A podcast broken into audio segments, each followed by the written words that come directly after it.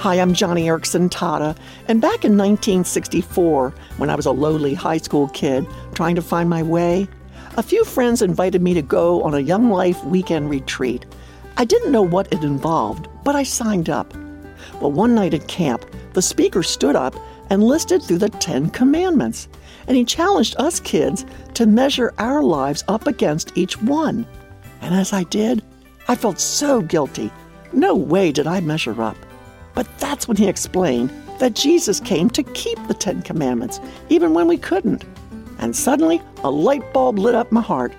So, this is what salvation in Christ means. He came to give His life so that I would have life. Friend, there are people all around you who have yet to hear that simple, life transforming message. So, ask God to put such a person in your path today. Please tell them the good news that saved you.